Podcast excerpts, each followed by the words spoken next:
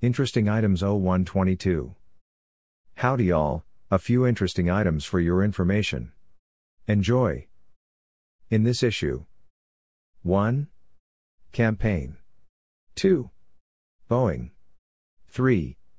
Insurrection. 4. Illegals. 5. Taiwan. 6. Osage. 7. Humor. 8. Anemia. 1. Campaign. The 2024 campaign kicked off nicely for President Trump last week as he swept the Iowa caucuses, getting over half the votes and winning every county in the state. This triggered a number of actions. Trump won the caucuses with 51% of the total votes. Ron DeSantis got 21% while Nikki Haley ended up with 19%. Trump only lost a single county, Johnson, located midway between Des Moines and the river by a single vote to Nikki Haley. Delegates were apportioned 20 for Trump, 8 for DeSantis, and 7 for Haley. Democrats did their best to resurrect Rush Limbaugh's Operation Chaos in 2008 by encouraging Democrats to register as Republicans and vote for Haley rather than Trump. Limbaugh came up with Project Chaos in 2008 as a way to extend the Democrat primary after it became clear Obama was going to defeat Haley for the nomination by encouraging Republicans to register as Democrats and vote for Haley. Vivek Ramaswamy immediately suspended his campaign following his third place finish, 8% PF the vote and 3 delegates, endorsing Trump. DeSantis did the same thing over the weekend, also endorsing Trump, leaving it a two person race between Trump and Haley. Ramaswamy immediately started campaigning with Trump. He is going to have to learn to be a bit more deferential to Trump while in public, or this partnership won't work. His saving grace is that Trump really likes smart people, and Ramaswamy is one of the smartest ones out there. While Iowa Democrats did hold party caucuses, those caucuses focused only on party business. Voting for candidates is being done exclusively by mail between 15 Jan, 5 March 4 years ago. Democrats so botched the voting and counting that results were not known for weeks after the caucuses. Perhaps they will improve their performance a bit. Perhaps not.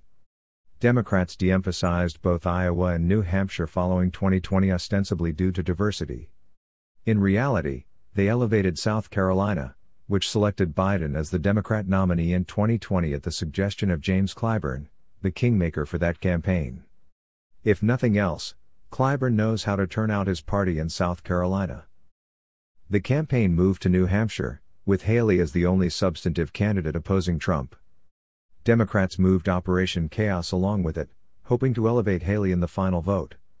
Polling is running a 60 to 40% split in Trump's favor as of this writing. Haley is also the designated deep state Republican. Someone leaked adultery allegations aimed at Haley midweek, which was laughable, as adultery was forever rendered irrelevant by Bill Clinton in 1996, and it's not coming back as an issue anytime soon. As of this writing, there is no viable path for Haley to get the Republican nomination. With this outcome, Republicans selected their candidate, and Democrats chose the form of their destructor. The traveler has arrived, Ghostbusters reference. As with any war, the enemy gets a vote. Now that Democrats have their chosen candidate on the campaign trail, what do they plan to do about him? One would be a revival of the Dick Morris Clinton campaign 1996 AD strategy, where they bombarded medium sized media markets with early campaign ads, blowing putative Republican candidate Bob Dole out of the water before he even began campaigning. Given their massive fundraising advantage and current Biden re election war chest, they most certainly have the resources to reprise this. There is some dispute on the left that the 1996 carpet bombing worked, as the economy was improving in the year before the election. Given the early selection of Trump as the Republican candidate, I would expect the campaign ads to already be started. In the event of his election, we will see governance by lawfare, aided and abetted by Clinton, Obama, and Biden judges. Expect every single executive order, legislative request, or rule making, and repeal, by the new administration to be bitterly fought in federal court. The Ninth Circus and the DC Circus are going to be busiest due to venue shopping by the left. Final story was coming out by both CNN and MSNBC, who censored Trump's victory speech after the Iowa results were announced. Now that the left is in the censorship business, they will happily use their new tool early and often. 2. Boeing. We are well into the finger pointing and lawsuit phase following the latest 737 MAX mishap. The Atlantic published What's Gone Wrong at Boeing, a piece that was reprinted in several other locations. As the original is now paywalled, I am linking to a reprint in The Guardian. While I hesitate to use anything from The Atlantic, as it is a deep state propaganda outlet, it is useful to consider what they are trying to sell from time to time. What changed at Boeing? It went from an engineering company that built airplanes to one focused on profit. The change happened in 1997 when Boeing acquired McDonnell Douglas. It is now dominated by McDonnell Douglas executives, sort of a reverse acquisition. The combined CEO, President team announced in 2001 that it was time to distance the company from the people actually making the planes as they moved their new corporate headquarters from Seattle to Chicago the entire management staff of 500 was moved to Chicago. Before the merger, engineers led the corporation. Today, accountants do. Engineers generally make better jets than accountants. Boeing is an object lesson that there are only so many brain cells out there, and when you use some appreciable percentage of them on the wrong stuff, there are not so many left to use on what they should have been used for, something United Airlines, its trans, cross dressing CEO, and the DEI fans at the FAA are about to find out good and hard. 3. Insurrection. The most recent insurrection in D.C. took place at the White House a week ago when a pro Hamas mob stormed the fence around the WH. The riot was part of a coordinated series of international riots aimed at stopping Israel's destruction of Hamas. The fence was partly broken down. Non essential personnel were evacuated and uniformed Secret Service officers fended off the mob.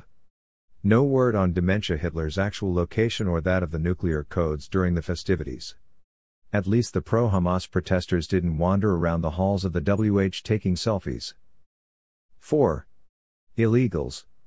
When you import over 10 million people into the United States, you have to do something with them other than putting them all on welfare and registering them to vote for Democrats. One thing is to hire them as police and give them guns. There are some very real fears that this movement will also end up swearing illegals into the military and giving them guns. What could possibly go wrong with either one of these? Another thing is to find places to house them. When the available hotel rooms in NYC ran out, they shut down a public school, sending the kids home for remote learning, turning the building into a hotel. Public schools make poor hotels. In MA, homeowners are being urged to turn over spare rooms to illegals, prompting very real fears that these rooms and the homes they are connected to will be appropriated for involuntary use by illegals, in other words, an assault on property rights of homeowners. Once again, what could possibly go wrong? 5. Taiwan. Voters in Taiwan elected its current VP as the next president. Both the CCP and the Biden regime have vocally warned against electing this candidate, as he is strongly in favor of continued Taiwanese independence. He has been called a separatist and troublemaker. Expect the CCP to conduct another series of exercises to express their displeasure and amp up the war rhetoric. The victory extends the eight year rule by the Democratic Progressive Party, considered to be least friendly to the CCP. Relations between Taiwan and China have deteriorated over the last eight years. The linked piece from NBC News, a noted CIA, deep state propaganda outlet, blames the ongoing festivities entirely on Taiwan, excusing everything the CCP has been running its mouth about over that time. As with most elections, this one was a mixed bag.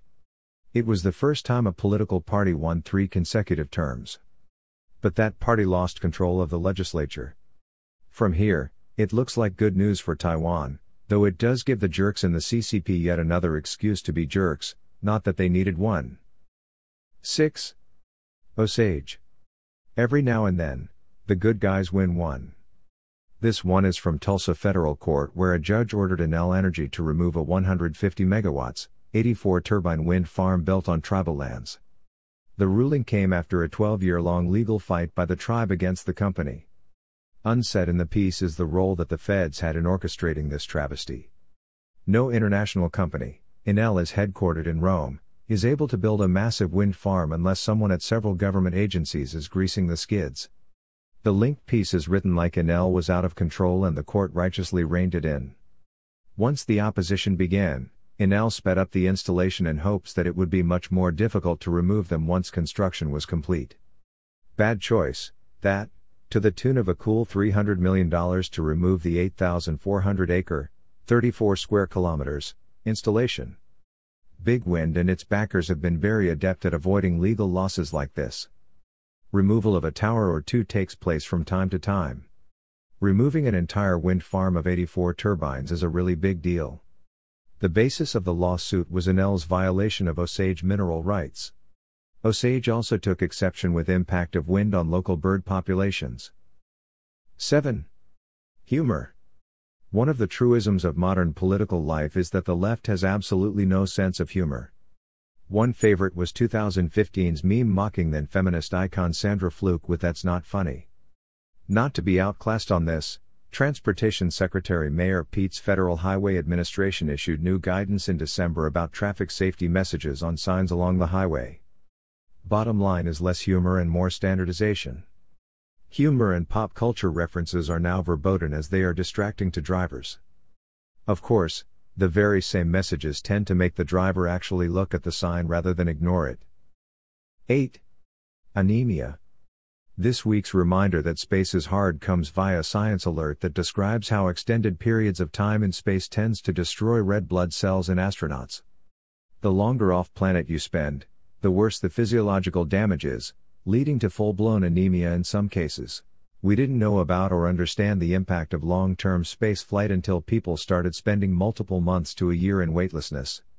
The body is evolved to operate in a gravity field under a really good radiation shield. Get out of that gravity field in weightlessness, into the higher radiation levels of space, and you can do some real long term damage to the body. This damage is among the largest stumbling blocks to month long trips to Mars or farther out.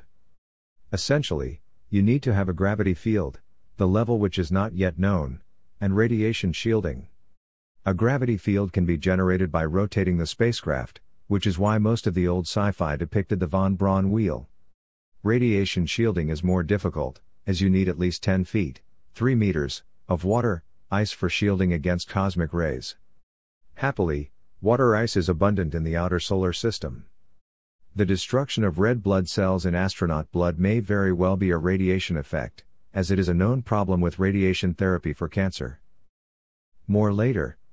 AG. Throughout history, poverty is the normal condition of man. Advances which permit this norm to be exceeded, here and there, now and then, are the work of an extremely small minority, frequently despised, often condemned, and almost always opposed by all right thinking people. Whenever this tiny minority is kept from creating, or, as sometimes happens, is driven out of society, the people then slip back into abject poverty. This is known as bad luck. Dash Lazarus Long via Robert A. Heinlein, Time Enough for Love. 1974.